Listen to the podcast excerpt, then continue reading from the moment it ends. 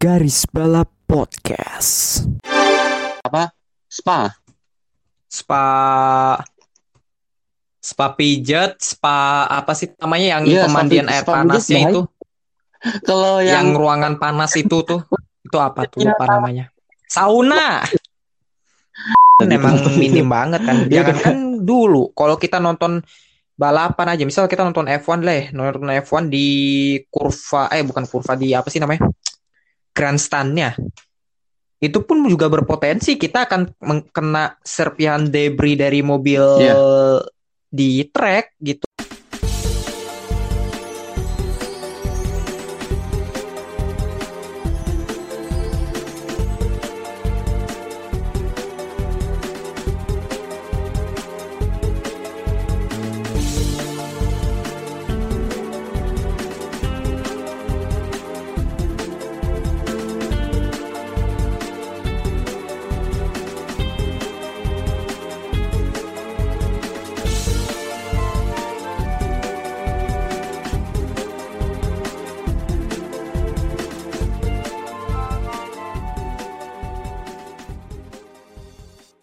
Kembali lagi di garis balap bersama double test driver andalan Anda, gua bagus. gua Yogo Dan kita kembali lagi eh recording di episode terbaru kita. Ini episode berapa?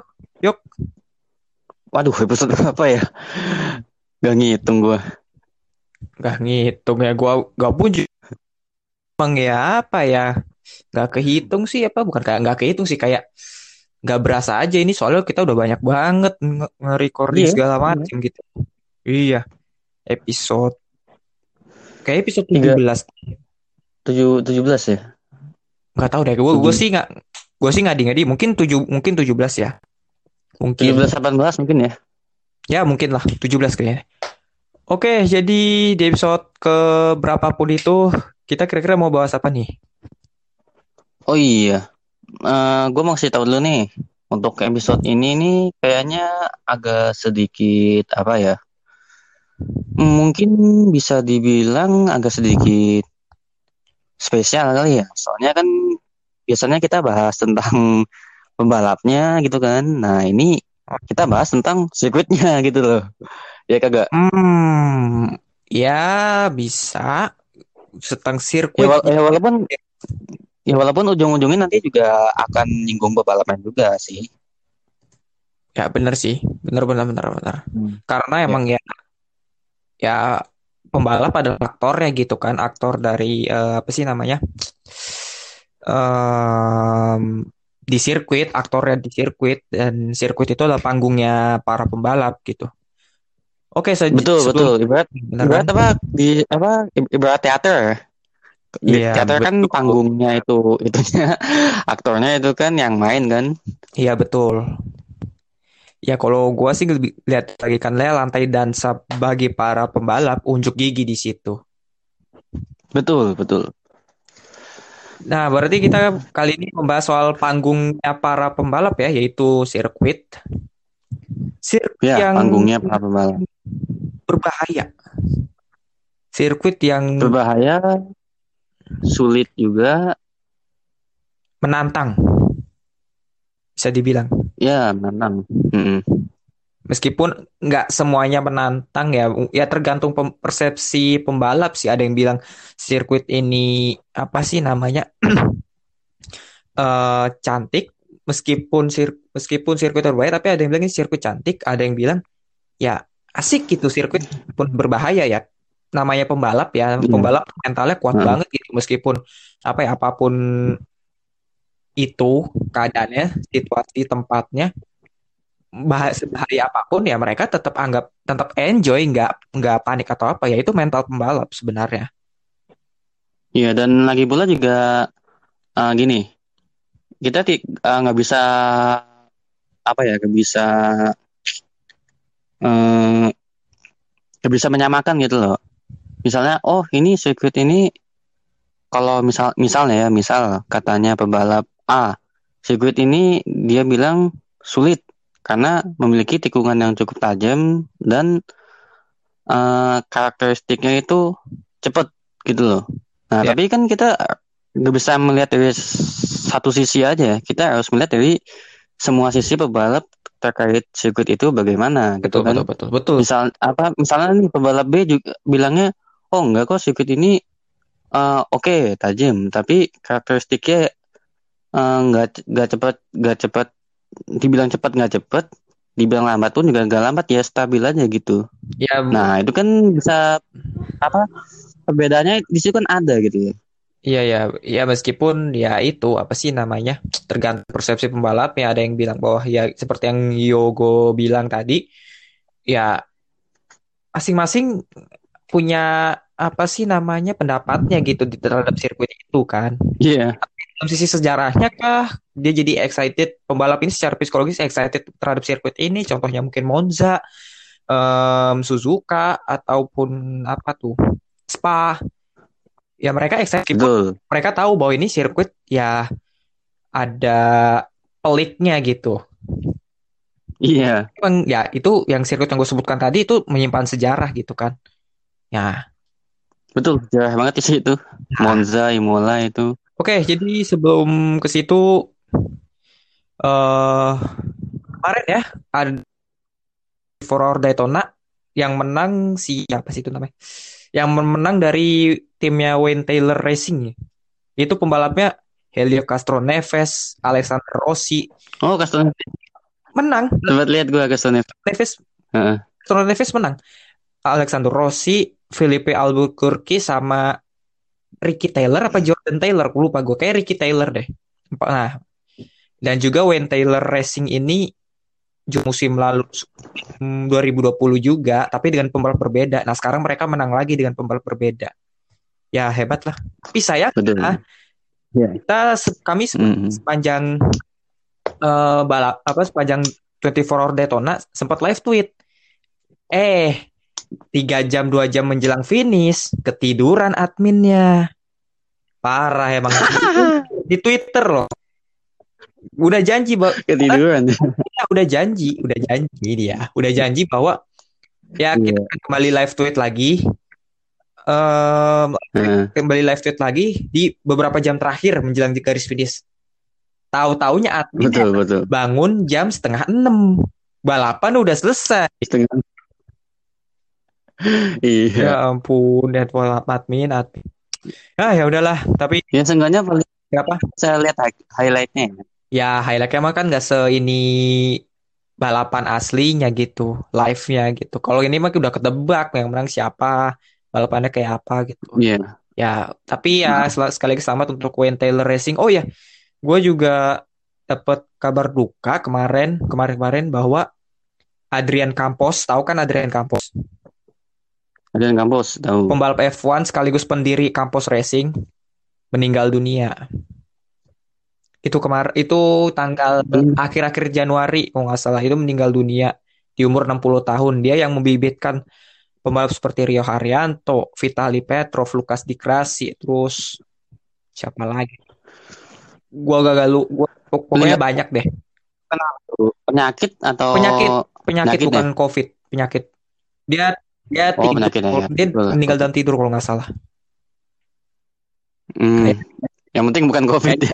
Nggak COVID lah, nggak ada nggak ada berita apa-apa dia soal COVID segala macem. Iya, berarti em- berarti emang penyakit kan?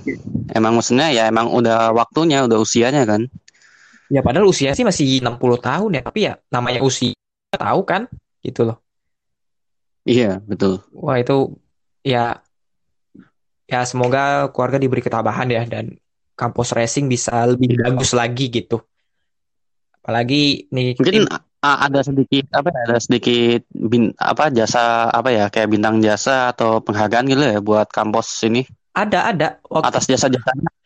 eh, bahkan F1 bikin tri- video tribute bu- untuk Adrian Campos. Padahal Adrian Campos di F1 juga prestasinya ya nggak kelihatan di F1, tapi dia apa ya namanya ini terang sema, apa sema- mencuat itu karena emang ya dia pendiri tim Campos Racing dan membibitkan beberapa pembalap berbakat. Contohnya Rio Haryanto, Vitali Petrov, Lukas Di Grassi, Fernando Alonso. Betul.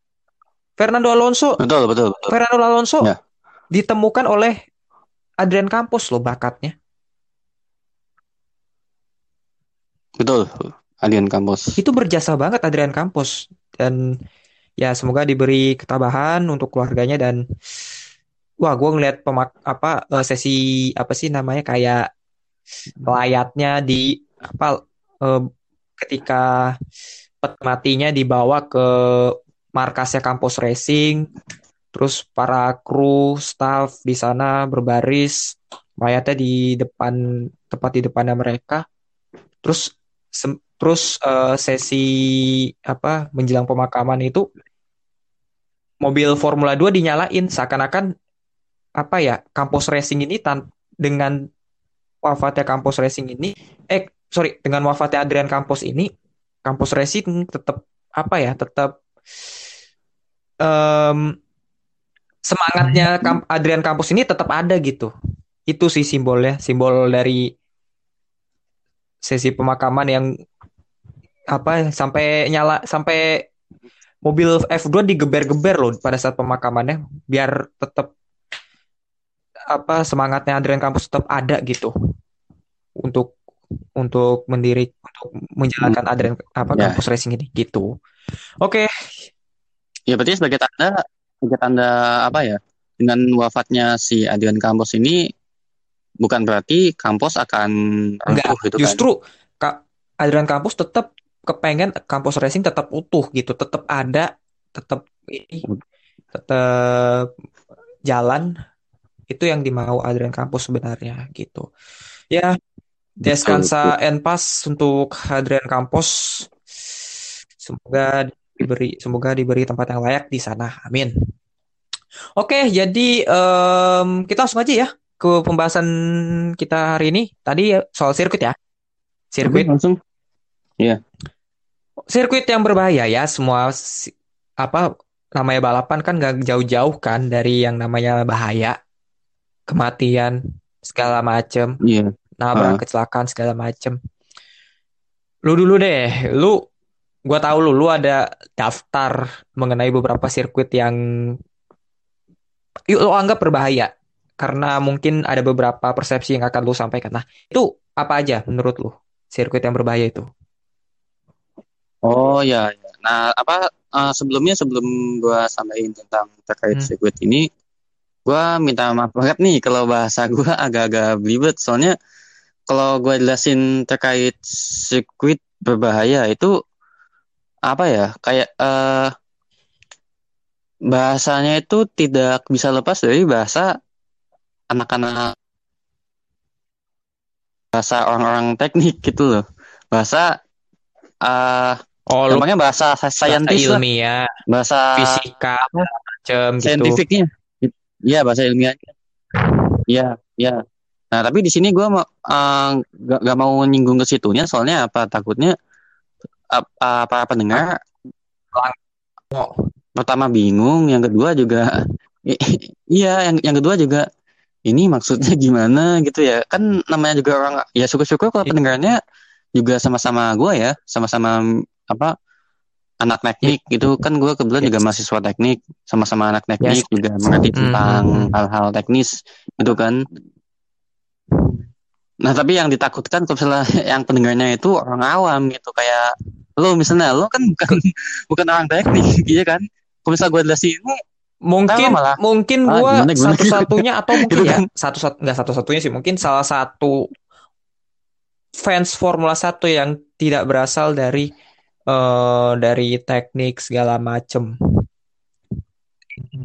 Engineering. Enggak. Hmm, betul ya gue memang suka F1 murni karena itu Iya. gua itu yang gua sebenarnya dan eh ya mungkin gue salah satu lah. Langkah lah untuk untuk di Indonesia tuh fans F1 yang bukan anak teknik kebanyakan di komunitas tuh ada yang anak teknik ada yang eh, bukan anak sih ada yang orang teknik ada yang orang paham mobil makanya mereka suka F1 kalau gua gue emang ya udah emang terlahir suka F1 dari kecil gitu. Gitu. Ya, Ya, apalagi- nggak bisa lepas dari F1 kan? Apalagi sorry sedikit curhat sih Bahasa di keluarga gue juga nggak ada yang suka F1 gitu. Ya paling ada yang ya paling cuma sekedar nonton terus ya cuma satu dua lap selesai gitu. Tapi kalau gue full gitu. Di keluarga gue Iya. ada yang Hmm. cuma gue yang suka F1 ya gue di sini minoritas iya fans F1 minoritas gue di sini Suka F1. ya? ya udah langsung aja Iya, Oke, oke. Ya, langsung aja nih. Kalau pertama apa ya? Sirkuit yang berbahaya apa? Paling gue gue bilangnya dan paling berbahaya dah paling ditakuti dah. Gitu, Pal- di- paling men- mungkin bisa dibilang menantang lah Ditakuti. cukup cukup apa sih namanya punya atau enggak bahasa Ya, bahasa ya, gampang bahasa bahasa- sopannya bukan bahasa sopan bahasa halusnya gini dah cukup riskan cukup atau sangat riskan lah oke riskan ya, riskan, riskan. Riskan. Oke, yang pertama nih. Yang pertama itu gue ambil dari tuh sirkuit Imola? Imola. Nah, Imola. Nah, buat fans fans F1 nih, tahu sendiri kan, Im- Imola tuh seperti yang sering lihat GP Italia pasti bakal tahu dong karakteristik GP San Marino sih kalau tahun Iya kan? 2000-an awal San Marino San Marino iya ya. San Marino Nah, dan dan juga di Im- Imola itu kan tempat apa kecelakaannya siapa ya ayo? F1 ta- Yang yang F1, tahu lah ayo. Ayrton Senna Roland Berger Tahu lah ya kecelakaannya Iya. siapa. Nah, di situlah kenapa alasan gua menyebut Imola Bukan ini urutan- ada di urutan bukan pertama urutan gitu. 5 atau pertama Pertama apa di nggak nggak eh, ke- kalau versi gua ada li- ada ada lima sirkuit nah Oke. tapi gua taruh Oke. Imola tuh di urutan pertama gitu loh karena tiku itu jumlah tikung apa tikungannya itu ada ya, 11 sebel- 11 gila kan? Peras- perasaan nggak sedikit itu deh. Eh maaf maaf, maaf. Eh, Austria. Austria 12 11 Austria aja berapa 12 eh 12 Ah, apa berapa lupa, gitu? Nggak nggak sam- apa, sekitaran segitu Austria. Eh. kalau Imola menurut gua ya iya iya iya, iya Imola eh 11 mah Monza salah gua. Ya udah pokoknya Imola itulah. ya? nanti bisa dicari sendiri. Hmm. Ya, ya itulah ya pokoknya itu ya pokoknya. Jadi tinggal di itunya. Banyak banget nih apa di sirkuit Imola nih crash-crash yang nggak diinginkan. Gak cuma di F1 aja tapi juga di ajang motor Hmm. juga banyak ya. Hmm, World, World Salah Superbike satunya ajang World apa tuh Superbike juga Supersport 300. iya Nah, Superbike ya. Ajang Supersport mungkin ada ada yang barangkali fans Itu super- Formula 1 ada yang itu nonton Supersport gitu. 300 itu Supersport eh, 300. dua tingkatnya di bawahnya Superbike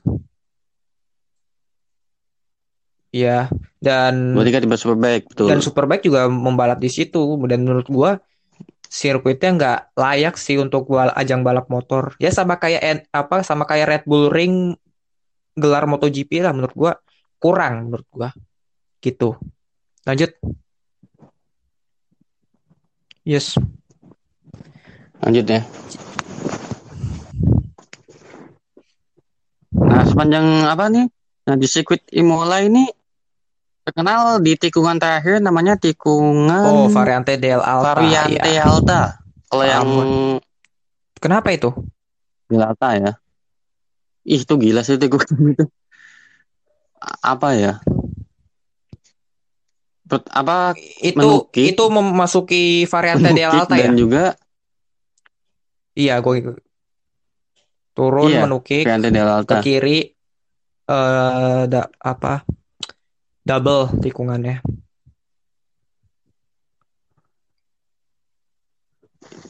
Iya, iya. Variante apa? Lebih ke menukiknya sih sebenarnya kalau Hmm. gua lihatnya itu ya. Iya. lebih ke menukiknya itu apa m- pertama dari tikungan yang sebelumnya tikungan apa Iya, tuh Aqua Minerali. Minerali ya itu itu chicken chicken aqua minerali itu Aqua Minerali Hmm. Hmm. iya nah dari Aqua Minerali ke variante Alta nah ini Hmm. kalau misalnya gua analisis nih kalau misalnya dia kecepatannya nggak stabil di variante Alta udah crash nih udah, udah Salah perhitungan lah. selip dalam sisi tuh. Lu breaking. Soalnya di situ cukup krusial ya. Di mana di mana titik Iya, penge- pengereman sangat sangat apa sih namanya sangat em, krusial di situ. Gitu. Eh sorry sorry sorry sorry. Iya, benar krusial. sorry sorry sorry. Dan juga nih, kalau Eh, untuk oh iya varian variante del variante alta itu ya chicken ya Aqua Mineral. Oh iya, iya iya iya iya iya iya iya. Ya, iya. Tikungan terakhir mah Rifaza. Nah, oh, gitu. eh, Tadi kan katanya lu tikungan terakhir. tanya, gimana, gimana? Berarti Oh iya iya. Nggak, oh, maaf, sebelum ah, terakhir berarti sebelum variante terakhir, di sebelum, alta Sebelum eh. Iya iya. Oke. Okay. Iya iya, tikungan sebelum terakhir. Nah, terus juga di apa di Imola ini hmm, selain di ajang Form- Formula juga di ajang Super Sport 600 ya juga berapa kali terjadi Iya. crash. Betul gak tuh? Salah satunya Massimo ah, apa tuh pembalap Massimo Roccoli kalau yang gue inget-inget gue waktu itu pernah diceritain teman gue yang dia apa ya suka ngikutin ajang-ajang apa motorbike itu kayak Super Sport Hmm. 600 300 Hmm. gitu Nah, terus juga ada lagi Christian Hmm, Christian Stange. iya.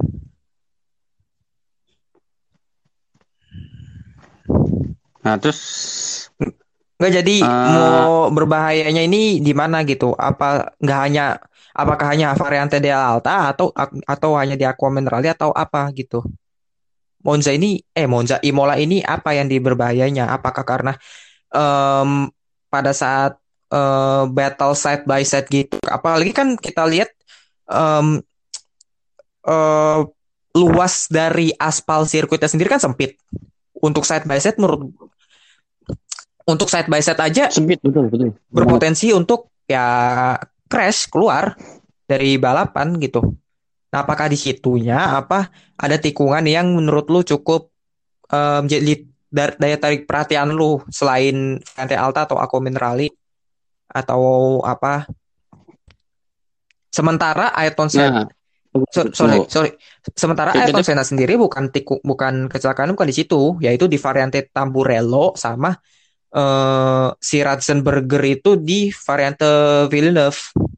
Villeneuve kan tadinya belum ada belokan ya pada saat zamannya se- se- pada apa s- pada kecelakaan Ratzenberger belum ada tikungan ya, masih kayak lurus agak ke agak belok ke kiri hingga akhirnya pada pasca kecelakaan Ratzenberger langsung dibuatin tikungan. Sama kayak Ayrton Senna. Ayrton Senna ta- Tamburello tadinya nggak ada tikungan. Eh nggak ada apa? Nggak ada semacam chicken gitu. Masih kayak tikungan cepat ke kiri. Nah sejak Iya. Ayrton Senna eh, meninggal di situ ditambahin lah chicken. Nah menurut lu yang berbahayanya selain tadi yang gue sebutin deh apa? Apa? ya selain itu pokoknya Nah, kalau menurut gua juga di sini nih di tikungan ke-7. Di tikungan Tosa menurut gua mah nggak Tosa berbahaya namanya. amat. Ya kecuali memang Kenapa? nggak, soalnya gini. Nggak, so- nggak, soalnya gini. Dari variante Villeneuve ini, ini kan dia belok nih ya, belok ini. Nah, terus kan se- apa jed- ah, selang antara variante Villeneuve Hmm. sama Tosa itu lurus. Nah, ini kalau ini nggak tahu ya, ini kalau misalnya ada yang apa pendengar ada yang berbeda pendapat, silakan di di komen aja di mungkin di di YouTube atau Rad- ya di mana lah terserah. kok Nah, YouTube, Kalau Twitter kalau lah. gue pribadi ini dari variante Iya, Twitter aja nanti komen lah pokoknya. eh Twitter? Spotify nggak ada ko- komen sih ya gitu. Beda ya, ya. Hmm. Nah kalau oh, apa menurut gue pribadi dari variante Villeneuve ke Tosa ini, nah ini kan dari var- apa variante Villeneuve ini kan ada apa belokan gini. Nah jedahnya itu kan lurus ya, lurus. Nah ini kalau menurut perhitungan gue, kalau misalnya dia kecepatannya nggak stabil, begitu masuk tikungan ketujuh tikungan Tosa ini itu bisa memungkinkan terjadinya slip atau ya ini ini ini nyinggung-nyinggung fisika Betal. gaya se- Oh, gaya senti sentimental atau apa fugal tuh. yang fugal kalau sentripetal kan dia ke dalam nih nah kalau sentrifugal tuh Tep- dia Tapi kalau gaya yang mendorong keluar gitu Iya. keluar Pak. keluar tikungan Tapi menurut Ah, gue? Tosa menurut gue biasa Kenapa, kenapa? aja apa ya Eh, mungkin ini juga cukup krusial sih apalagi dalam titik pengereman di Tosa Em, ya berpotensi lock up segala macem dulu sebelum variante Villeneuve ada tikungannya ya emang cukup berbahaya karena variante Villeneuve tuh masih lurus terus agak ag- agak belok ke kanan dikit eh, masih dalam high speed hingga akhirnya lu harus harus harus apa eh harder to braking gitu di Tosa. Tapi kalau sekarang kan variante Villeneuve ada belokan kan, ditambah Iya. belokan segala macam sejak kecelakaannya Ratzenberger. Kan masih sempat mengerem, mengerem, belok, betul Terus, betul dan juga nggak full speed ketika Iya. lurus apa setelah variante Villeneuve menuju Tosa nggak full speed Wim kayak kayak cuma ya sedikit mengegas sedikit ke Tosa dan braking meskipun mungkin gue setuju karena setuju di bagian eh, berpotensi untuk misalnya keluar atau slip atau apa sih namanya lock up. Karena emang ini tikungan cukup apa harus benar-benar eh benar-benar apa diperhitungkan untuk tepat di titik pengeremnya gitu. Gitu. Kalau gua ngeliatnya sih gitu. Iya betul. Dan juga lo ngebut dikit aja udah langsung mental gitu loh. Ya bi- bisa Iya- iya bisa Kalau- berpotensi dari ini sih lu bisa di berpotensi untuk ini. setelah Villeneuve to- menuju Tosa terus lu telat rek rem atau misalnya salah perhi- salah timing aja dah. Ya lu akan keluar gitu loh. Iya. Tapi menurut gue Tosa nggak biasa aja sih nggak nggak ini banget sih. Kayak bukan tikungan yang ya mungkin salah satu tikungan yang cukup krusial ya. Tapi nggak se krusial dalam arti lu ingin memperlebar Krusial. jarak dengan musuh ataupun lu ingin mempercepat waktu catatan waktu kalau menurut gua ya Tosa salah satu yang tikungan yang krusial lah apalagi ini Imola Imola, Imola cukup betul betul tikungan yang bisa dibilang betul betul sangat memperhitungkan titik pengereman gitu. Iya, betul. Nah, tapi kalau menurut gua sisi baiknya dari Tosa ini ini kan dia karena tikungannya kan modelnya kan mm, lan- agak lancip Kalau gitu dari ya. gambar iya lancip kan? sih. Kalau dilihat dari gambar, Ah. iya kan?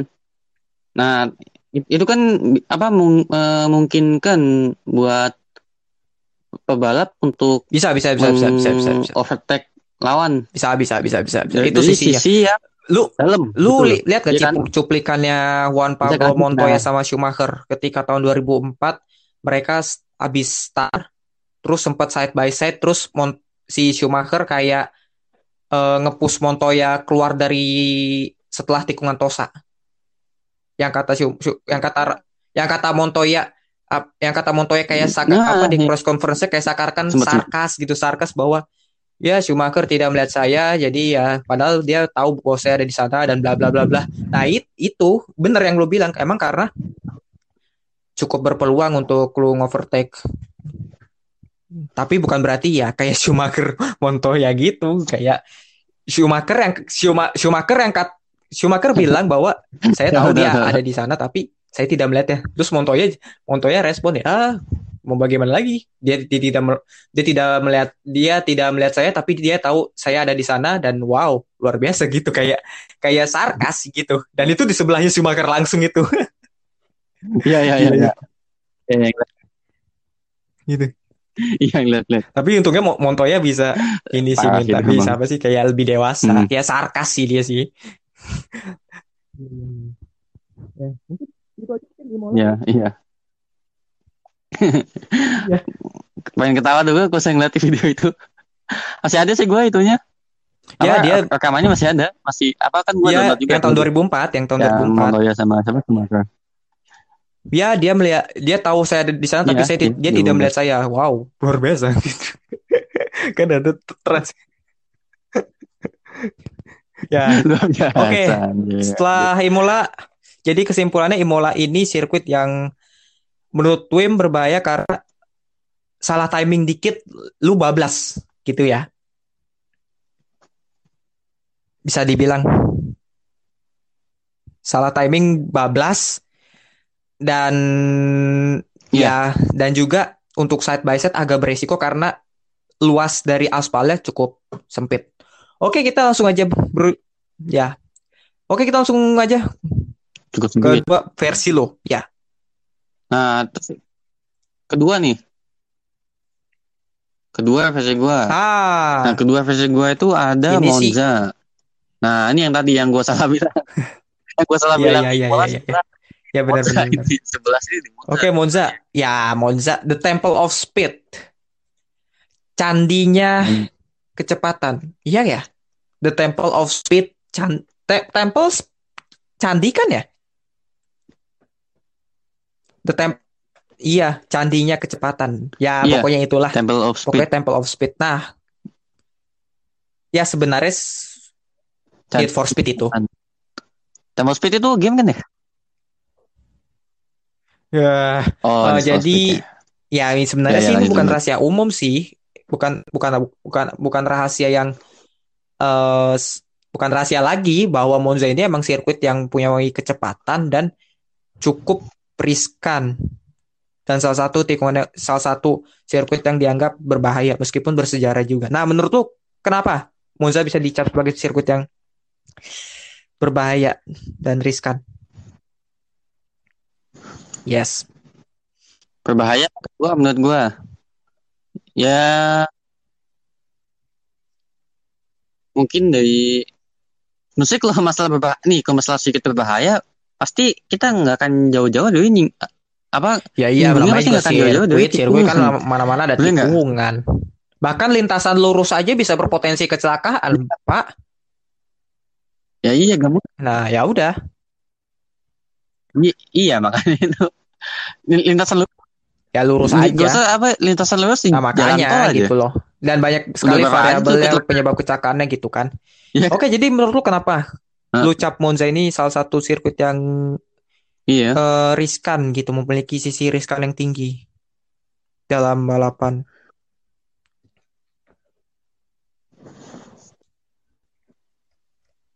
So- soalnya gini kenapa Mo- Monza ya? Soalnya gua keinget sama kecelakaan oh ya tuh ah, tunggu dulu Ah, just information di Monza ini udah ada udah tercatat sebanyak 50 pembalap yang mengalami crash itu loh dari, da- da- dari semenjak di mulainya balapan di Monza tahun 1922 sampai 1950 itu udah ada 50 Hmm, oke. pembalap itu loh yang mengalami crash. Nah, gua keinget sama pembalap yang ini nih, Wolf, Wolfgang von Trips. yang sampai Oh, mengalahkan ya, Bu, ya, Bu. 14 atau 15 penonton gitu. Em, ini sejarah sedikit sih karena pada saat itu kan memang sisi keamanannya sangat minim kan tahun 61.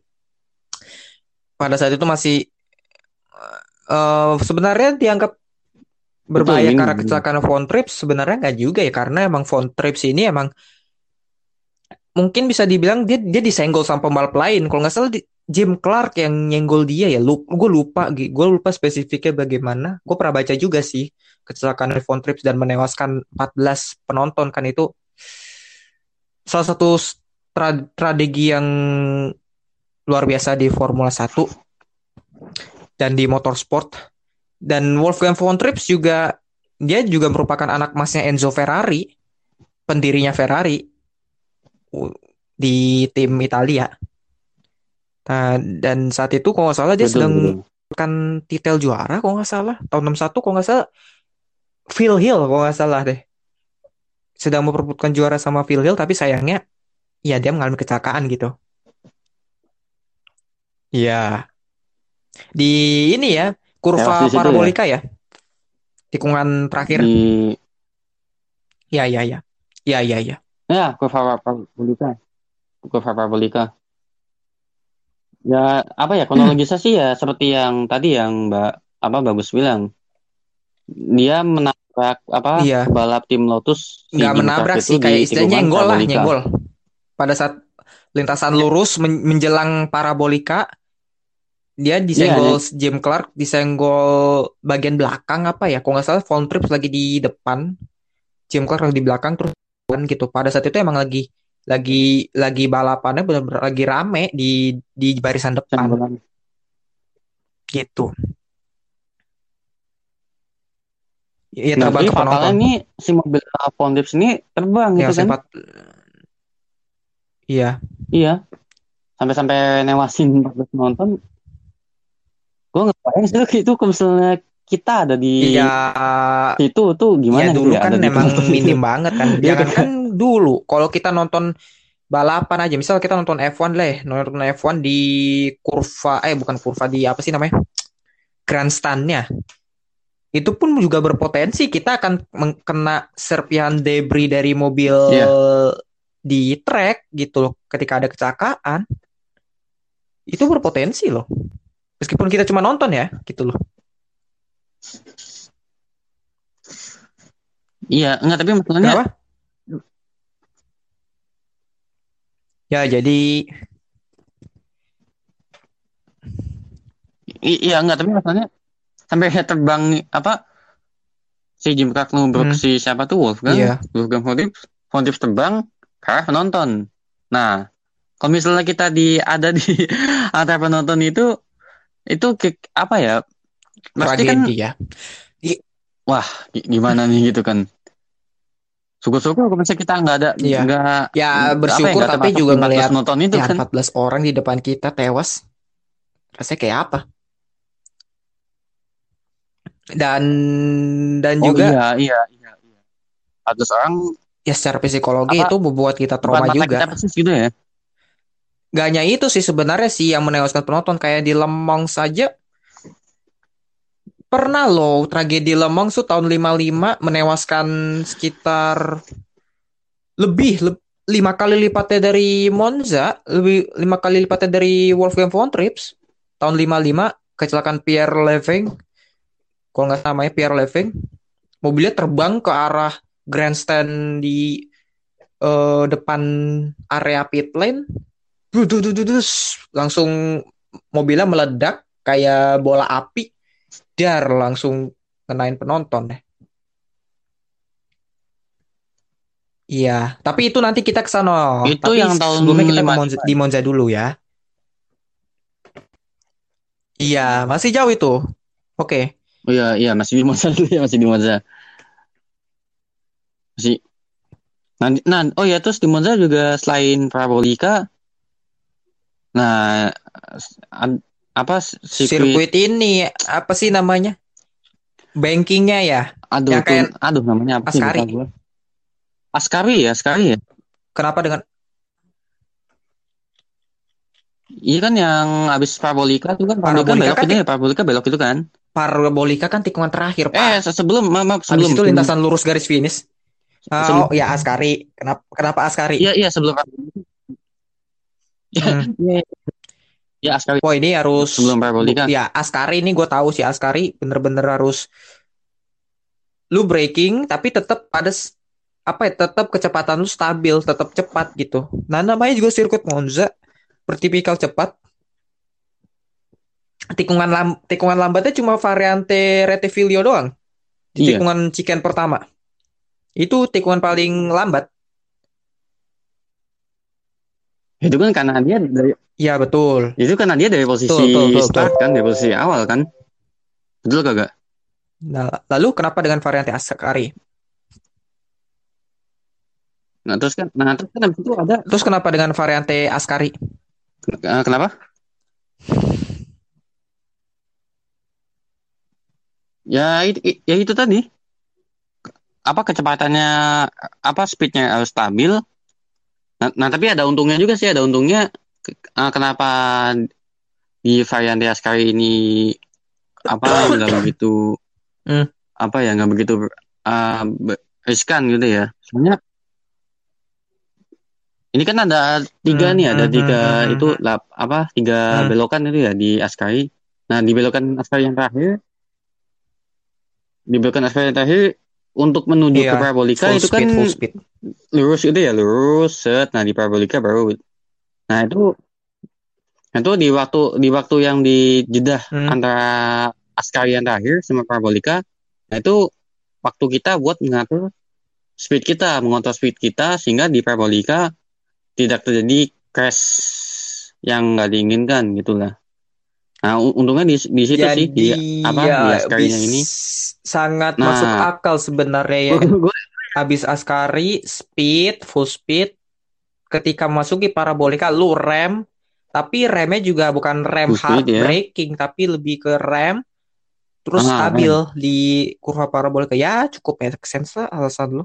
Meskipun gua masih rada-rada gimana gitu nggak ngerti gitu. Ya wajar sih nggak apa-apa sih. Oke, jadi mungkin itu aja. Iya lah. Bisa? Nah, nah gua- Ah, sama yang terakhir sih sama yang habis dari Variante del Yes. apa tuh yang pertama Ke tuh Rogia. Retivilo ya. Nah, Rogia nih su sorry sorry Bim kau potong. Nah, dulu tuh- Rogia ini tikungan yang Nah, ya, kalau setelah start tuh berpotensi ngalamin kecelakaan kalau emang mobil lagi bener-bener deket-deketan setelah start. Contohnya tahun 2000. Tahun dua Iya. ke kurva Apalagi dari Lesmo. Rogia ini Iya. ke apa Lesmo. Iya. Udah berapa tikungan aja tuh. Rogia, Lesmo. Nah, tapi Iya, untungnya dari Lesmo ke Askari nggak nggak begitu itu sih. Nggak apa nggak begitu nggak begitu Iya. apa ya nggak begitu riskan lah.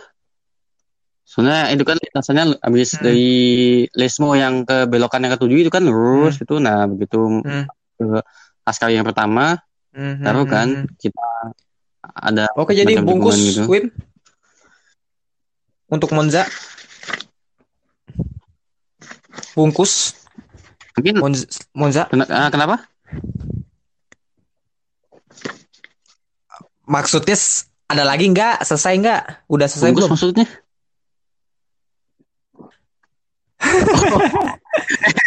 Kan bilangnya bungkus aja. Ya udah itu mungkin itu aja untuk Monza. Masih ada masih ada banyak sih sebenarnya sih. Oke, lanjut mungkin. Untuk masa itu aja dah. Banyak banyak banget sih. Ah, soalnya ini gue ringkas, maksud gue ringkas ke bahasa yang Ya mungkin buat pendengar agak gampang dimengerti gitu ya. Soalnya kalau gue jabarin dari awal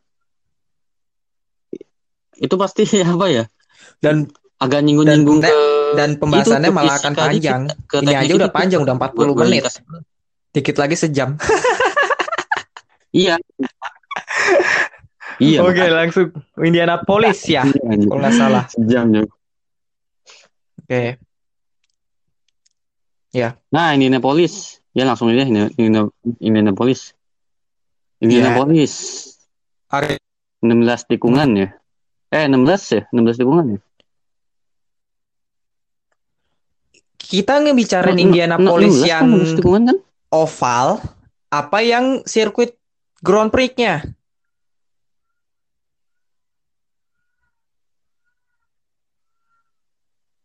Oh, yang Grand yang Grand Prix. Yang Grand Prix, yang Grand Prix. Eh, yang- eh maaf, maaf. Oke, yang Grand Prix ya.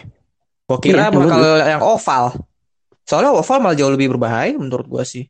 Heeh. Ya, Oh iya, betul. Yang oval lebih berbahaya. Nah, namun masalahnya yang oval itu kalau gue lihat-lihat, aduh nih mbak, bahasanya kalau misalnya di convert ke bahasa umum, kenapa tuh? kalau dikonvert ke bahasa umum agak kalau istilahnya bulat gitu loh. Pasti ini kalau yang oval itu ya dikira ya tadi pembahasan kita nggak nyinggung katanya bukan teknik ya dikit ke emang dikit. lu tadi nggak nyinggung ke fisika Makanya sama ini dikit sama-sama juga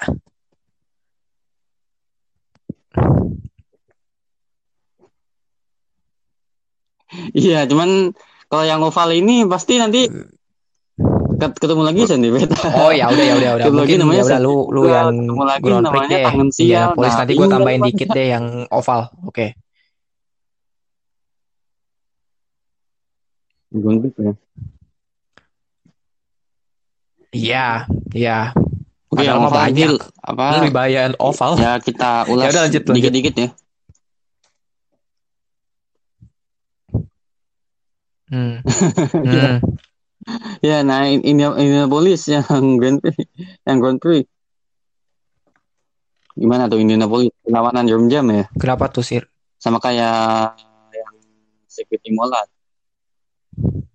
Terus juga 10 Iya. 10 kiri dan juga 6 kanan kan? Itu. Oh iya, terus juga nah di tikungan yang tikungan ketiga, empat Bentar, bentar, bentar. sama Gua lihat-lihat tujuh. dulu. Itu Sir, kan katanya di berapa desain tikungan ulang ya? berapa? Tiga, empat, Tiga, empat, tujuh sama enam belas. Kata bentar, bentar, bentar. kalau yang iya di desain ulang. info yang gue dapat itu di desain ulang. Enggak tikungan tiga sih enggak lah.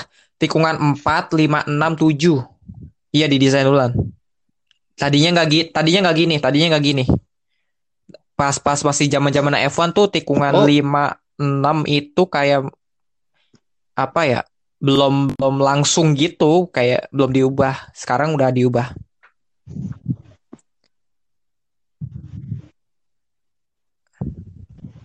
Ya ya ya, ya ya ya. Iya, berarti udah udah desain di desain ulang Hmm. kan maksudnya? Iya. Nah, karakter karakteristiknya, aduh, berapa tikungan ya? 16 tikungan, Jok. 16 tikungan, ya lumayan sih. Lumayan riskan sih kalau buat, Indi, oh ya apalagi buat driver-driver yang pemula. Riskan mungkin mungkin Hmm. buat slip atau mungkin Dan in- buat Indi dia mental keluar gitu kan. Indianapolis yang ground ini yang ya baru ini juga dipakai di IndyCar. Sama ini gue tambahin lagi tikungan kan di F1 ya kita perhatiin tikungan 10 ya. Tikungan 10 kan lurus lurus menuju eh apa lin- lintasan ovalnya. Nah, tikungan 11, 12 kalau F1 dulu ini masih terus Betul, betul. belum ada belokan. Nah, sekarang pada saat tikungan 11 ada tikungan 12, lalu 13, lalu 14, terus lalu lurus menuju eh, garis start dan finish. Kalau F1 dulu nggak ada tikungan 12, tikungan 12-nya ya tikungan yang oval itu. Setelah tikungan 11 nggak ada tikungan lagi, terus lurus aja. Ngikutin jalur ovalnya gitu. Iya. Kalau dulu nggak gitu, kalau sekarang ada ada tik- tambahan tikungan Green juga di situ. ovalnya. Nah, ya udah lanjut.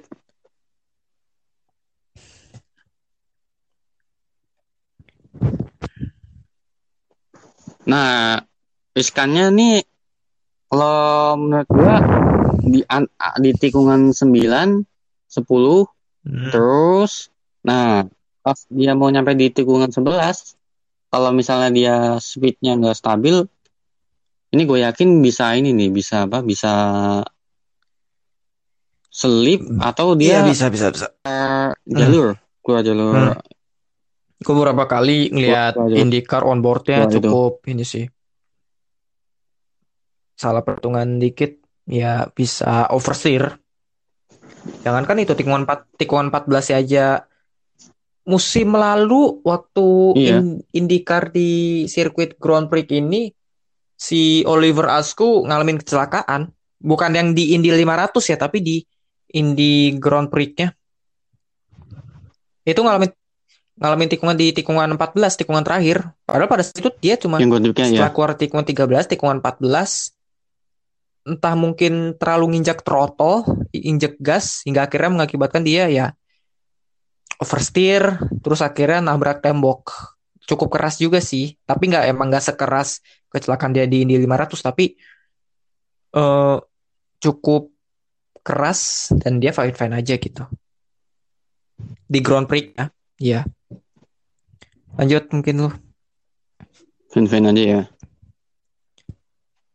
Minum dulu, minum, minum, minum, minum, minum.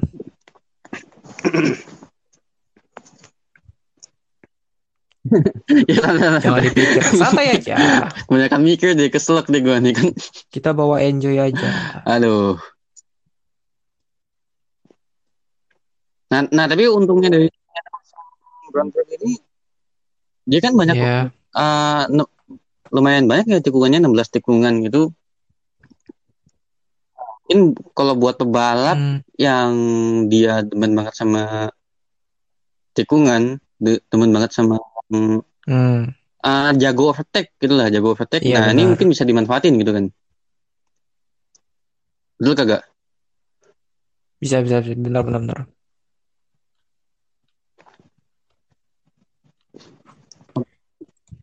Benar-benar. Oke, terus lanjut yang keempat ya. Yang keempat. Nah, yang keempat ini gua Spa Ambil. pijet, di apa? Spa. Spa spa pijet, spa apa sih namanya yang Iya, spa pemandian air spa panasnya itu? Kalau Yang yang ruangan panas itu tuh. Itu apa tuh Iya. lupa namanya? Sauna. Nggak. Oh iya sauna. Iya kan ya seperti yang bilang tadi spa pijet. Itu kalau yang Iya tukang bener bener spanya bener salah itu, salah bener itu bener. kita, Kalau kita bisa sauna bisa loh. menyebabkan Tulang ya, kita bisa nggak karuan. Iya iya. Spa lagi. Iya. Oke lanjut lanjut. Spa Francorchamps. Ya di yang di spa yang Belgia. Gue yang di ya. Gue masih belum bisa itu kalau gue lihat ulang, gue Hmm, tonton ulang yang hmm, kecelakaannya Antoine Hubert. Iya kan? Lu lu padahal belum nggak Belum nonton move- langsung. Gua yang Gua nonton belum live pak.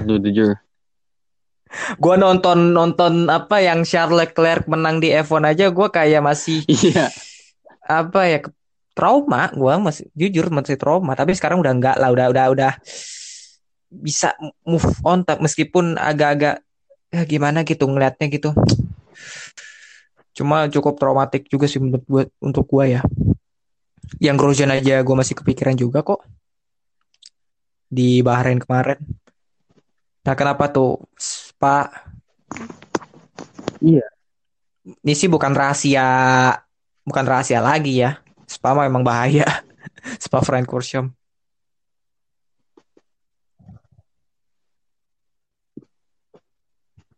Iya, Mbak.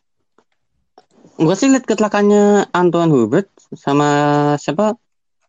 Yang it- di tikungan aduh bahasa itunya bacanya Eh, gimana gue bingung. Pokoknya artinya air merah aja. Rush. Pakai logat-logat Perancis. Yo, oh ya itu. Kerapatan Ya, itu.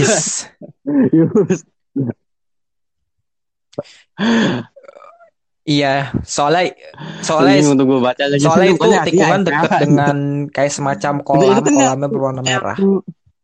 Ya, Bu. iya. Hmm. Iya. Itu kan ke- juga kecelakaannya si Sorry, siapa? sorry, si Molakson Simo bukan di itu. Kan? Dia tergelincir di tikungan itu. Bukan di Uruch. Bukan, Eh bukan di bukannya di itu, bukannya di bukan, bukan, bukan. Enggak nih, gue mau sedikit meluruskan. Sebenarnya bukannya di Urge juga ya? tikungan Uruch itu kan kan ini tikungan pertama, pertama kan, terus lurus aja.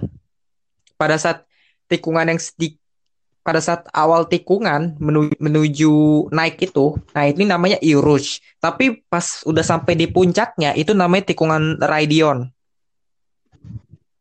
Paham? Oke, nah itu itu gue mau gue mau gue mau luruskan aja di situ soalnya Oh, banyak iya, iya, yang iya. salah kaprah dengan Uruch Iya, iya, dan Radion, iya, iya, Radion. iya. Ini sebenarnya Uruch sama Radion ini udah sahabat akrab gitu, susah dipisahkan emang. gitu.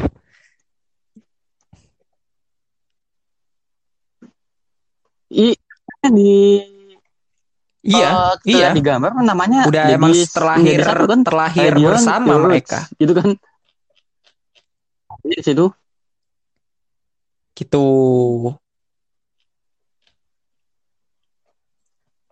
makanya di di apa di di denah apa ya di skemanya namanya Radion Roots kan pada Bukan padahal menurut gua kalau lagi, emang menurut- apa yang lo bilang tadi itu, itu beda ya emang emang diluruskan aja kita kayak apa sih? Kayak gue nonton videonya WTF1.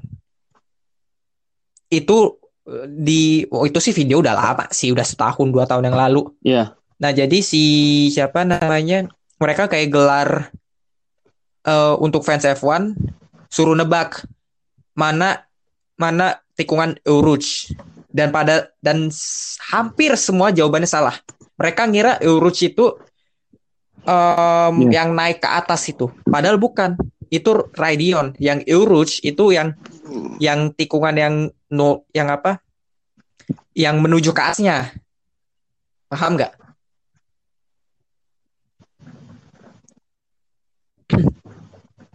Tikungan tikung ini kan tikungan ada tiga tiga tiga tiga. gambar itu kan ada tiga empat Yang tiga. lima ya nah Itu sebenarnya itu yang di tiga Iya, iya Roots itu yang di tiga empat atau kan lima. nah Radionnya itu yang di Ya, empat itu. betul gak gak Nah, itu banyak hampir hampir semua fans Ya. F1 jawab salah di situ.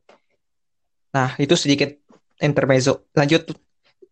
Oh ya, yang kecelakaan Simo Laksonen itu bukan di bukan di Urus, Wim. Itu di sedikit itu ya Blanchimon.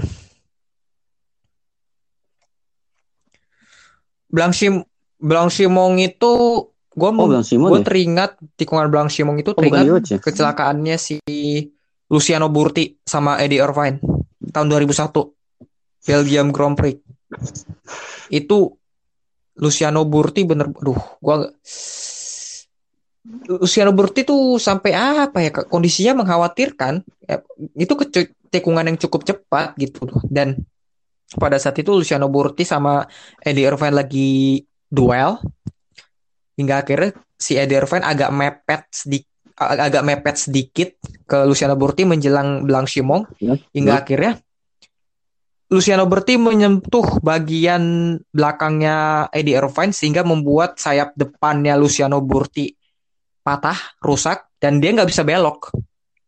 Dia nggak bisa belok dan keluar lintasan dan bam. Sementara Eddie Irvine cuma alami pecah ban, terus keluar lintasan dan sempat nabrak tembok pembatas. Tapi si Eddie Irvine baik-baik aja. Yang mengkhawatirkan Luciano Burti saat itu. Sampai sampai kokpitnya ketutupan pembatas ban, Pak. Sampai Eddie Irvine tuh bener-bener itu yang bukannya defense sama sama Brody Nggak itu yang terbang. sampai Eddie Irvine sampai agak terbang enggak enggak terbang, enggak terbang kok. Enggak ada yang terbang. Agak apa ya agak melayang itu bukan? Sama ini kecelakaan Oh, apa? Daniel De Jong 2015 GP2.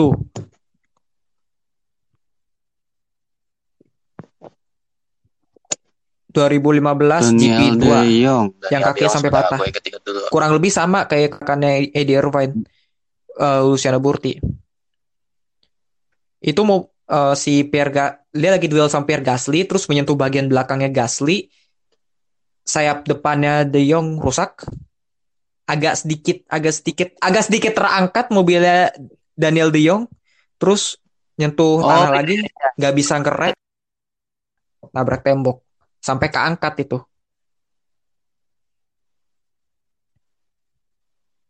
Oh. Iya iya. Oh, oh berarti yang agak Iya sam- sampai sampai yang keangkat di pembatas. yang agak akak Itu Daniel De Jong. Ya. Tapi yang Luciano Burti mengha- Hmm, tapi iya, iya, Luciano iya, iya. Burti mengkhawatirkan sih saat itu. Sampai helmnya rusak, Pak. Helmnya Hmm. sampai bagian bagian rahangnya itu bagian bagian rahang dari helmnya, bukan bagian rahang sih, bagian bawah dah. Bagian bawah helmnya itu sampai hancur. Saking saking parahnya itu kecelakaan gitu.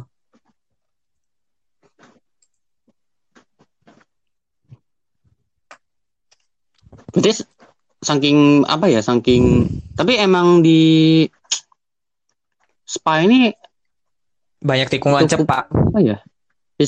Riskan banyak tikungan cepat juga, terutama Tikungannya Radiong tikungannya tuh Tiurus, tajam. Blanchimont juga. Tikungan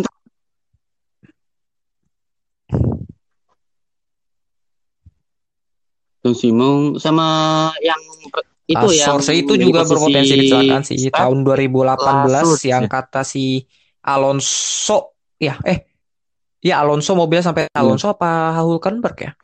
Alonso, Alonso, Alonso sampai mobilnya terbang, terbang ke atasnya Leclerc. Tahun 2018 sama tahun 2012 tuh. Yang Alonso juga mobilnya mobilnya keangkat juga sih Alonso kecelakaannya melibatkan Hamilton, 2012 yang Alonso, tuh? eh Grosjean, Kobayashi sama Maldonado. Yang sampai Ya ya ya lihat yang lihat, itu lihat, itu lihat. itu yang keladinya si Grosjean sih karena kecelakaan itu jadinya dia dihukum larangan membalap satu balapan di Monza. Hmm. Hamilton aja sampai marah itu loh. Pada saat dia keluar dari mobil ya? marah-marah dia ke Grosjean. Udah gila lu gitu. Pokoknya pokoknya dari garis dari gerak tubuhnya udah gila lu ya. Pakai manuver gitu nah gitu.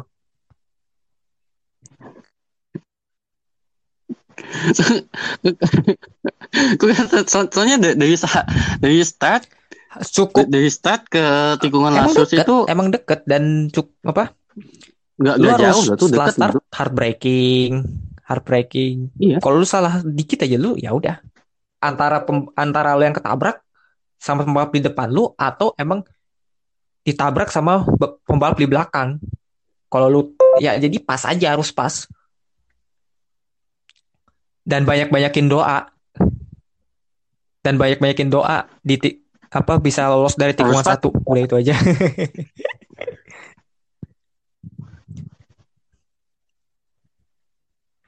Satu udah makin dua tapi selain apa Lasus Ra- Radion itu sama Bang Simong sama di yang ini yang sebelum chicken.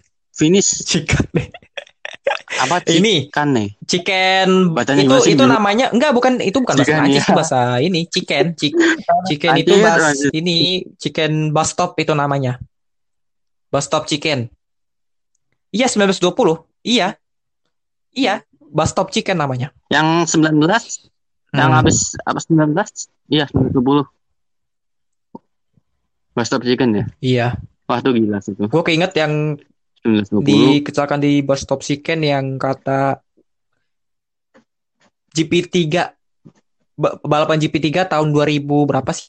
2014 si pembalap Rusia namanya Konstantin Tereshenko mobilnya sampai keangkat karena menyentuh eh, kerb sosis. Dia pokoknya eh, apa full speed menuju tikungan bus stop terus melintir melintir keluar jalur nabrak eh, kerb sosis dan terbang dan sempat jungkir balik. Iya, iya. Ya sebenarnya nggak bahayanya, bukan bahaya, di, bukan di di tikungan yang itu ya 1920 Emang itu ya mungkin Konstantin Tereshenko saat itu eh, emang mengalami puncture atau apa gitu. Gue belum, gue lupa lah pokoknya apa pokok. Tapi yang gue inget di kecelakaan, di situ ya itu, gitu.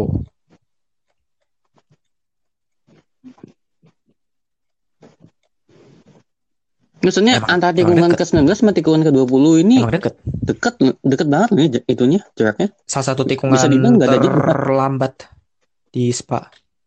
Lanjut.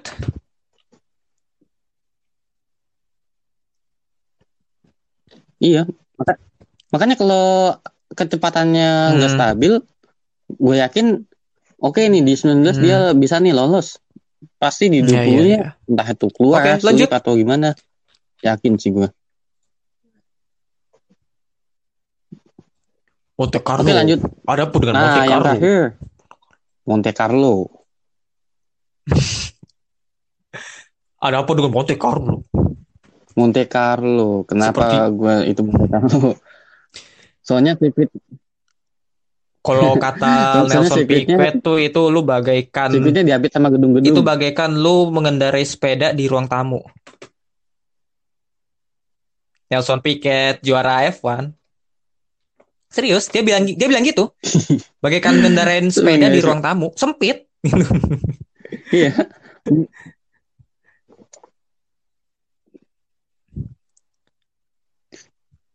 Enggak Lah tergantung bang kalau orang tamunya kosong. enggak enggak gini gini gini gini. nyetir sepeda nyetir aja. enggak. Lu tahu orang tamunya ada Enggak, gini, gini. ada kursi, tahu kan ruang tamu Ada ada barang. aja. gitu kan. Nah, ya udah, itu yang dimaksud. Itu yang dimaksud. Iya ya, meja, kursi, Gitu aja ngerti. kaca. Enggak kenapa Monte Carlo? Ada apa dengan Monte Carlo?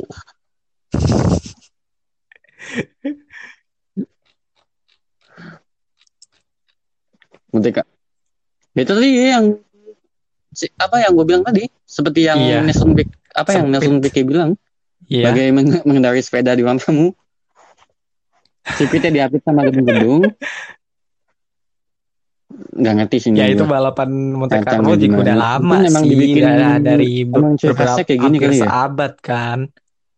Bahkan sebelum F1 dibentuk Monte Carlo tuh lebih Monte Carlo tuh lebih tua gitu loh. Balapannya digelarnya gitu.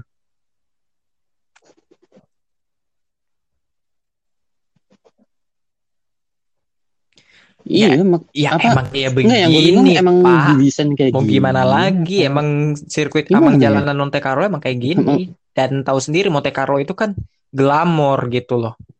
Salah satu ikonik gitu di salah satu tempat yang ikonik di eh, Eropa di mana di situ menjadi di mana di situ juga menjadi pusat apa ya, segala pusat mungkin. Pusat ekonomi, pusat eh, apa lagi tuh? eh perjudian segala macem. Apalagi ya kita tahu kas Monte Carlo terkenal kasinonya gitu dan dan itulah makanya diambil F1 dari dulu ngambil Monte Carlo sampai sekarang. Karena cukup ikonik dan lang dan sangat jarang sirkuit kayak begini sih. Bahkan bahkan Singapura nggak gini loh. Dan juga di Monte Carlo. Ya Singap Ya Iya, Singapura iya, kan Iya. apa ya pun nggak sepadat Monaco pak Singapura dia pas dia di samping itu juga ada ada dan sirkuit Iya, Singapura iya, juga Bener-bener. Fine fine Oke, aja jadi sih kalau gue bilang Monte Carlo itu aja mungkin kesimpulan lu. Gak ada mungkin analisa seperti awal-awal. gua gua gua gua akan ambil Apa satu itu? gua akan ambil satu tikungan yang menurut gua itu riskan banget di yaitu tikungan 6 Bukit Monte Carlo yang kalau pecinta F1 pasti Hah? tahu dong tikungan yang Tikungan apa, namanya tikungan apa namanya? Grand Hotel Hairpin tahu nggak Nggak tahu Oh, eh, Grand Hotel. Grand yang Hotel ini, yang apa sih? Yang ini Coba yang lu- eh, lu search coba di bentuknya kayak penjepit rambut. Itu ya itu tikungan terlambat di Monte Carlo dan mungkin tikungan terlambat ah betul betul betul dalam kalender Formula 1. Iya, di F1 50 40 Soalnya kan lah. kecepatannya 50, berapa tuh? 40. 50-an, Iya. 50-an kilometer per jam ya? Kecepatannya tuh. Itu sangat ikonik. 50. Nah, terus apa ke- Ya, sangat ikonik. Dan juga ke- eh, kenapa dianggap berbahaya? So- soalnya apa ya? Bisa Hmm.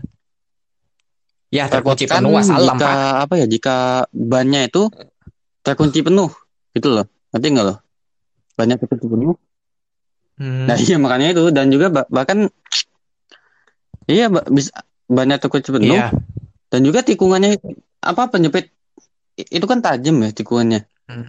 Mungkin kalau pebalap yang jago overtake mungkin itu menguntungkan, menguntungkan si pebalap itu. Tapi kalau misalnya pebalap yang awam yang Hmm. dia ber- ibaratnya dari Formula 2 ke Formula 1 itu gue yakin pasti crash di situ. S- slip nah bahayanya lagi juga Iya. itu kalau mobilnya mental keluar ya dia mental itu ya Dan otomatis nabrak tembok dong. Ya nggak? Dan juga dan juga Soalnya itu, itu gedung-gedung gitu. tikungan pal space-nya di mana coba? bikin macet. Macet dalam arti kalau lu nyenggol tikungan di situ pada saat selepas start, lu nyenggol salah satu pembalap, nyenggol dari belakang, terus mobilnya spin. Ya, itu bikin macet. Contohnya contohnya tahun berapa? 89 tuh yang kata Nelson Piquet, De Cesaris kalau nggak salah. Itu nab- nabrak ya pokoknya tiga pembalap nabrak dan akhirnya juga cukup menimbulkan kemacetan. Gak usah jauh-jauh dah, mungkin tahun 2000 tahun 2000 deh. Yang kata aduh gua lupa deh, itu De La Rosa apa Button deh yang ditabrak ya. Ntar, ntar, gue gue masih mesti research sih. Yang ditabrak, bukannya yang nabrak Rosa ya? Button ya? Iya. Iya, yang yang bikin macet lah pokoknya itu kalau di tikungan pertama deh. sih ya kalau seinget gue Nah sih itu, soalnya gue juga itu yang gue maksud, bikin macet gitu loh. Di tikungan Grand Hotel Hairpin. Nah mungkin ya. Kenapa? kan hotel Happin sama sama tikungan yang sama tikungan yang apa menjelang finish habis dari tikungan 15 16 nah di tikungan Lara 17 itu di tikungan apa ya lah as apa sih ah Terus Raskas ah ya. Antonino. Antoni Raskas Antonino. terus di 18 19 tikungan an, an Kayaknya lu harus Antonino ber- Ah, orang orang Prancis tuh ngomong nggak pakai lidah. Lu lidah lu potong dulu. Prancis Antonino dulu. Prancis, Prancis. Ih, aduh Oke, mungkin itu aja. nggak kuat nih otak gue lama-lama baca gini Ya. Kalau gua mungkin, mungkin itu dulu dah ya karena waktunya udah cukup panjang satu jam. Nah, yang versi lu nih gimana? tadi yang meringkas tadi cuma lima, sekarang jadi tiga aja deh. ya tiga aja deh. Oh ya tadi mau tadi kan gue bilang Indiana, gue mau menjelaskan Ya, Indianapolis yang oval kan. coba. Nah mungkin aja. ya tambahin satu deh. Indianapolis oval menurut gua eh, berbahaya karena emang ya Indianapolis ini kan sirkuit oval. Oval itu lu hampir enggak bukan hampir lagi bahkan enggak ngerem Iya, ya dong ngegas mulu meskipun itu di tikungan kalau di tikungan juga lu stabilkan kecepatan tapi betul. lu sedikit agak em, apa sih namanya sedikit melepas gas melewati tikungan oval. Nah di situ berbahayanya kalau lu salah timing di situ ya lu masalah Betul. nabrak nabrak tembok. Dan bukan bukan tidak mungkin kalau misalnya lagi start atau apa habis start lu oleng dikit terus pembalap di belakangnya masih rame-rame di belakang lu. Bukan nggak mungkin itu akan jadi efek domino. Akan jadi kecelakaan beruntun. Nah itulah mengapa gue bilang Indianapolis yang oval juga cukup berbahaya. Dan beberapa ada beberapa ada beberapa kecelakaan yang cukup fatal ya di Indianapolis yang Ya. oval. Salah satunya yang gue inget apa ya Iya, Ya, betul. salah satunya salah satunya yang cukup besar itu kecelakaannya Gordon Smiley tahun 82 itu gue lihat kecelakaannya itu. Dia pada saat itu melakukan kualifikasi.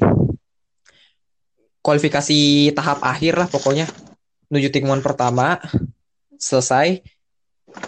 Tikus pas di tikungan dua oh, di apa belokan oval berikutnya dia lep- dia kehilangan kendali kehilangan kendali di kecepatan 340 50 km per jam nabrak tembok menghantam tembok dengan kenceng, mobilnya meledak gitu aja. Meledak dan seakan-akan bahwa ini Gordon Smiley mana sih? Pembalapnya mana sih? Sampai sampai gitu. Iya. Tubrukan. Iya, sampai saking dahsyatnya tubrukan hingga Berarti saking Mobilnya sampai itu terbelah ya? segala macem. Ya akhirnya ya teridentifikasi ada Gordon Hmm, Smiley. Dan dia langsung te- langsung tewas seketika di situ.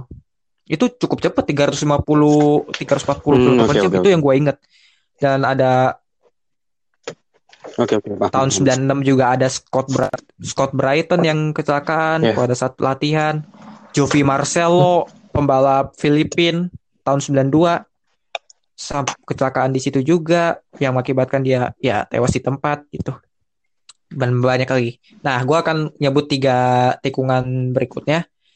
Tikungan yang gua sebut pertama adalah De La Sart atau lebih dikenal dengan Eko tikungan, sorry, sirkuit de la Sarthe.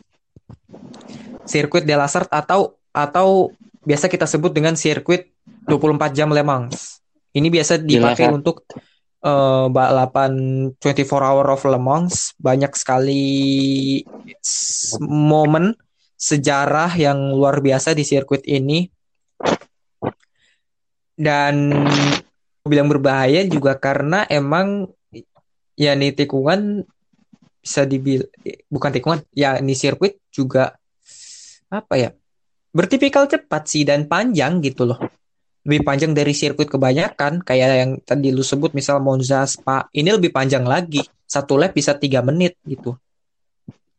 Dan menurut gua tikungan yang agak-agak ris yang yang riskan menurut gua adalah eh Tertre Rouge. Tertre Rouge ini tikungan yang sebenarnya nggak cepet sih, kayak lu belok ke kiri sedikit sedikit ngerem bel eh belok sorry bukan belok ke kiri belok ke kanan.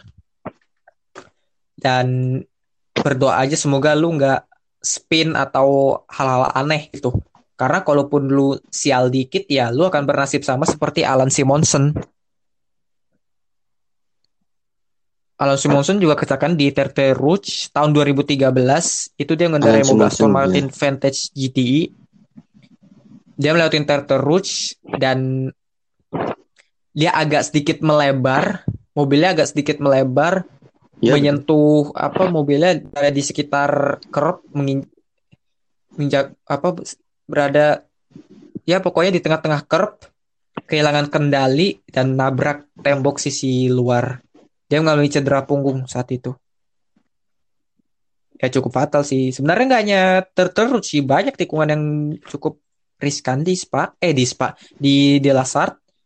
Ada tikungan Malsan ada tikungan apa lagi ya? Indianapolis sih. Indianapolis juga cukup apa res, resiko sih. Menuju ya. Apalagi eh, di tengah-tengah Mulsan sama Resiko, Indianapolis. itu tikungan bukan tikungan sih lintasan lurus yang buat side by side ya berhati-hati aja gitu. Kalau mau side by side. Soalnya bisa berakibat fatal. Kadang kalau ada pembalapnya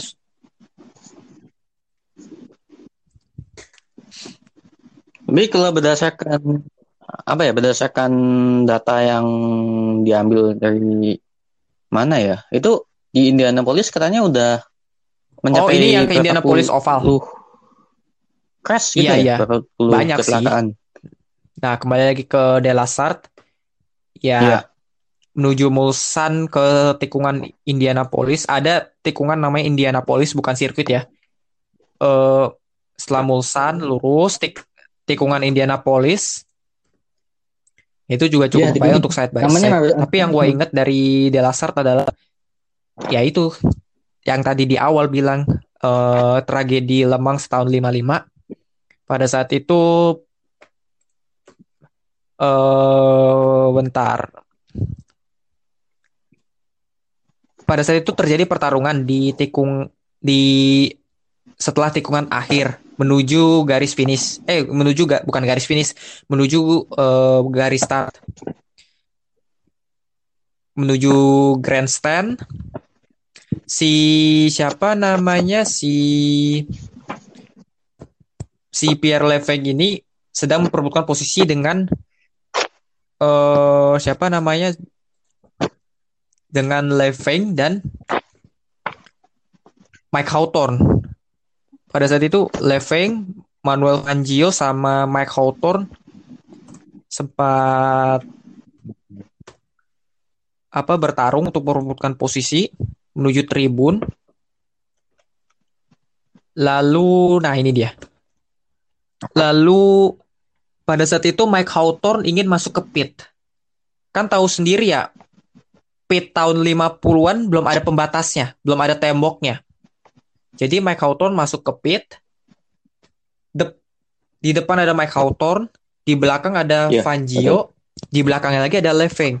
Nah, Hawthorne mau masuk ke pit. Nah, si Fangio mengetahui itu bahwa si si siapa Hawthorne masuk pit, lalu Fangio melakukan ma- manuver, melakukan manu sebuah manuver yang si Leveng ini mau nyalip Fangio, tapi malah malah berakibat mobilnya Leveng berse- bersentuhan dengan Fangio. Paham kan maksud gua? Si Lev- si Hawthorne udah Fangio. masuk pit, lalu si Fangio berusaha kayak Paham, paham. bermanuver bermanuver menghindari Hawthorne mungkin karena Hawthorne sedikit melambat dan akhirnya Fangio melakukan manuver menyentuh Leveng di belakangnya Leveng terpental terpental ke tribun yang mengakibatkan mobilnya terpental ke penonton dan wassalam menabrak eh, bagian kenapa? Yang kasus keduanya Iya, berarti tapi ini kasusnya lebih sama yang kayak gue sebutin tadi 83 ya, yang penonton. kayak sama kasusnya Wolfgang tadi gitu ya. Itu udah kayak Yap. udah udah kayak perang itu, Pak. Waduh, 83. 83. Itu di grandstand, di grandstand. Di grandstand, Wim. 83 Di gimana itu? ini di apa sih garis startnya di depan pit lane itu kecelakaannya tepatnya terpental menuju dan menuju grandstand mobilnya nggak balik ke sirkuit Nah lagi. iya makanya. menuju grandstand berbenturan dengan beberapa apa berbenturan dengan tanah menuju penonton udah kayak terus meledak udah kayak bola api itu. Kalau lu lihat ya horor juga sih. Kalau kalau kalau misalnya kalau dilihat di YouTube ada dan itu horor banget pak. Sumpah. Gitu iya itu 83, tragedi salah satu gila. tragedi Mans 14, yang terburuk 83. di sejarah motorsport karena itu? karena karena ini eh tim-tim yang memakai mobil Mercedes ya. mengumumkan ya mengundurkan diri karena Pierre Leveng Pierre Leveng itu pembalap Mercedes pembalap Mercedes saat itu dan saat itu karena itu juga Mercedes mengumumkan vakum dari dunia motorsport. Dunia dunia lembang sama mau mau mau itu lembang atau F1 bener-bener stop gitu. Hingga akhirnya mereka muncul tahun 90 lagi. Gitu. Ya. nah set- setelah Delasart ada juga Nürburgring.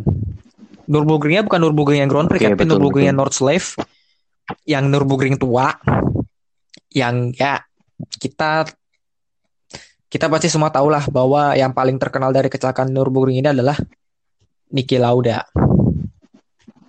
Di tikungan aduh apa sih itu lupa namanya. Yang tua yang tua. Nürburgring yang mana ini? Northcliffe ya? Nürburgring yang tua Kalau nggak salah tikungan berkuer, kalau nggak salah Ni- Niki Lauda ngalamin kecelakaan itu. Dan yang Berkuerk Tikungan itu? Niki Lauda kecelakaan di situ. Gua. Menjelang Kesselsen, Oh, iya iya iya. kalau nggak salah. Itu Niki Lauda di situ kecelakaannya dan juga ke- kenapa F1 tidak kembali ke Nordschleife ya karena pertama luas aspalnya sempit. Terus yang kedua ya emang berbahaya dan banyak banget ini, Pak.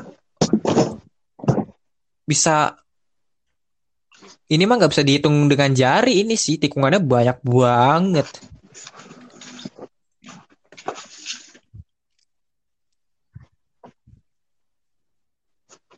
Nih, Mungkin lebih yang nih, Lep- gua apa? 16 gua tikungan tadi sebutin kali nih ya? tikungannya. Nem- i- apa Ada Indian- Indian- 170 Indianapolis ya? tikungan. Yang 16 Indianapolis yang Grand Prix. Serat- yang yang tua ya, yang tua. 170 160 tikungan. Betul. Itu banyak. 170. Dan kalau F1 ditaruh di situ untuk F1 sekarang enggak lah. Terlalu riskan juga. Oke, kita yang itu banyak sih. Oke, jadi yang terakhir ya. Udah lama banget sih ini. 170. Tamat ya emang ya. Yang terakhir itu ada Daytona. Apa nih yang terakhir? Iya. Eh enggak, sorry. Kok Daytona sih? Fuji dah, Fuji. Eh, Fuji, bukan Fuji. Apa sih namanya? Suzuka.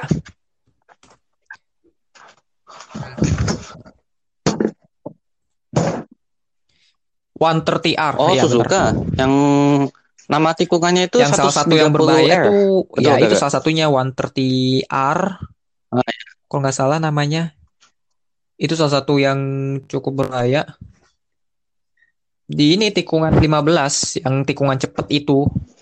Terus ada Degner Curve yang Degner Curve yang cukup berbahaya karena ya Tikungan pengambilan keputusannya mesti tepat sih. Deng- dengan pengambilan keputusan sama eh sama apa sih namanya?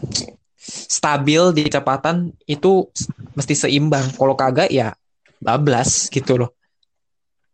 Dan yang Pak dan yang masih diingatan kita tuh soal kecelakaannya si Jules Bianchi di Bablas ya? tikungan Dunlop Curve. Kecelakaannya Jules Bianchi. Tahun 2014 F1 Grand Prix ya pada saat itu emang lagi cuacanya juga buruk sih, cuaca hujan dan juga saat itu juga diterpa topan yang hingga akhirnya gue juga bingung sih kenapa ya dari awal kenapa nggak ditunda aja balapan kenapa pada saat kenapa tetap dilanjutin gitu. Dan tidak di dan kenapa red flagnya malah baru di apa sih dikibarkan pada saat kecelakaan itu terjadi? Sebelum kecelakaan Jules Bianchi ada kecelakaannya si Adrian Sutil di tempat yang sama. Itu harusnya udah langsung harusnya itu red flag itu harus harusnya itu red flag. Tapi kenapa nggak red flag? Gitu. gitu itu yang malah yellow flag malah yellow flag doang ya saat itu udah belum pembalap yang di Adrian Sutil di ada Dunlop dua Curve pebalap yang Terus- crash berarti ya? yellow flag sedikit ada mobil pengangkat uh, apa kendaraan kendaraan pengangkat Hah? mobil masuk untuk mengambil mobil Adrian Sutil. Nah, pada saat mobil Adrian Sutil dievakuasi, Jules Bianchi lewat kehilangan kendali, Betul. menghantam eh, kendaraan berat tersebut. Dan itu Jules Bianchi langsung langsung nggak sadarkan diri. Itu ya itu antara terlalu beresiko dengan tidak mengibarkan red flag atau emang Jules Bianchi apes.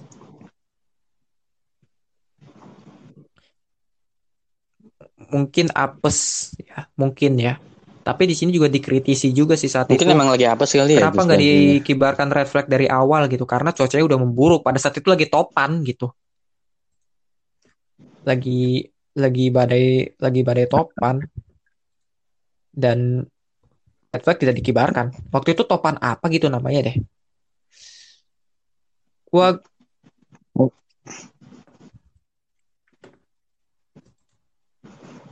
Mungkin gini sih, mungkin kalau menurut gua emang apa ya? da- Dari pihak itunya emang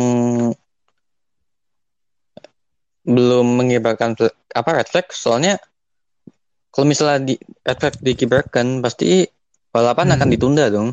Nah, kalau misalnya ditunda ke top apa ditunda nih ke hari apa misalnya. ya Nah, kalau misalnya bisa itu juga terjadi topan lagi, gambling kapan sih. gitu kan mungkin ya kalau menurut gua. Gambling sih. Nah, tapi itu atau kalau atau nggak usah Jules Bianchi deh, dulu? mungkin kecelakaannya sutil Dulu. deh. Pada saat ada mobil spin, pad- padahal Iya. sebelumnya juga banyak mobil yang spin gitu. Baik- Bahkan Felipe Massa bilang, Betul ya. Felipe Massa bilang ini bener-bener udah nggak bisa balapan lagi karena gue nggak bisa Iya, lihat iya. apa-apa. Itu kata Felipe Massa. Dan bahkan dia mencak-mencak di radio. Ini bener-bener nggak bisa, dia nggak bisa lihat ke depan gitu karena bang pandangannya buruk banget gitu.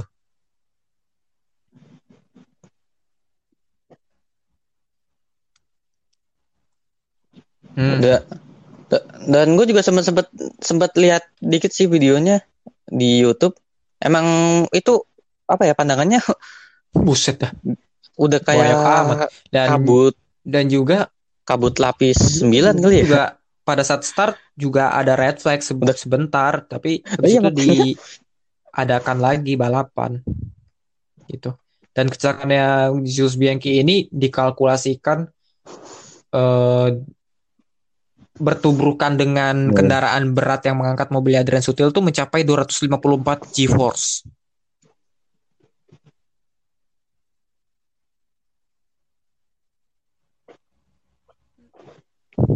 Waduh, Ya, 254 karena emang saat itu, apa gitu ya? ya ya gimana Gede terus nggak langsung nggak sadarkan diri itu gede gitu loh dan Jules sempat koma 9 bulan hingga akhirnya tak Iya, tahun makanya. 2005 Juli tahun 2015 diumumkan bahwa Jules Bianchi meninggal dunia. Ya sangat disayangkan sebenarnya. Sangat disayangkan sih. Gue gue jujur gue masih ingat tuh waktu itu itu waktu itu kalau nggak salah id- lagi Idul Fitri kalau nggak Iya. salah Idul Fitri hari kedua apa hari pertama gitu.